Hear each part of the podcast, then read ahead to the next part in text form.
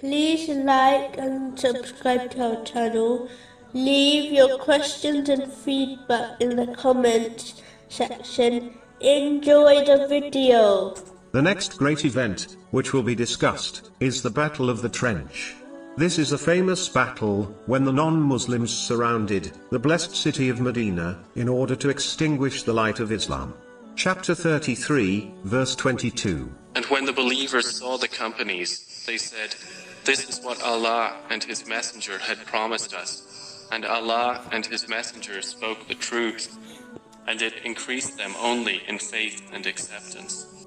An important lesson to learn is that, just like the companions, may Allah be pleased with them, were guaranteed to encounter difficulties, so have the Muslims after them, been guaranteed to face difficulties.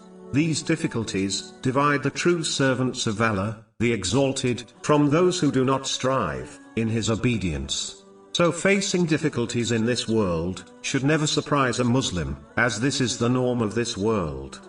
It is the very purpose of this world.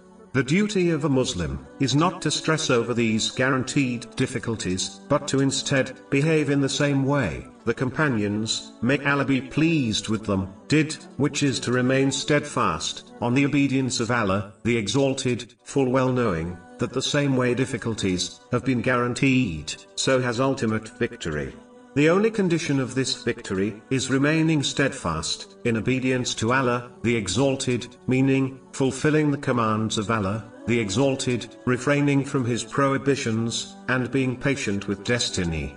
In fact, a Muslim should remember that the same way, ultimate victory has been guaranteed to the steadfast, so has receiving blessings during every situation, good or bad. The only condition is that a Muslim remains patient in difficult situations and grateful in pleasant situations. This has been confirmed in a narration found in Sahih Muslim number 7500. Remembering these guarantees not only helps one to anticipate and mentally prepare for difficulties, but it keeps them firm on the obedience to Allah, the Exalted, knowing success in both worldly and religious matters lies in this.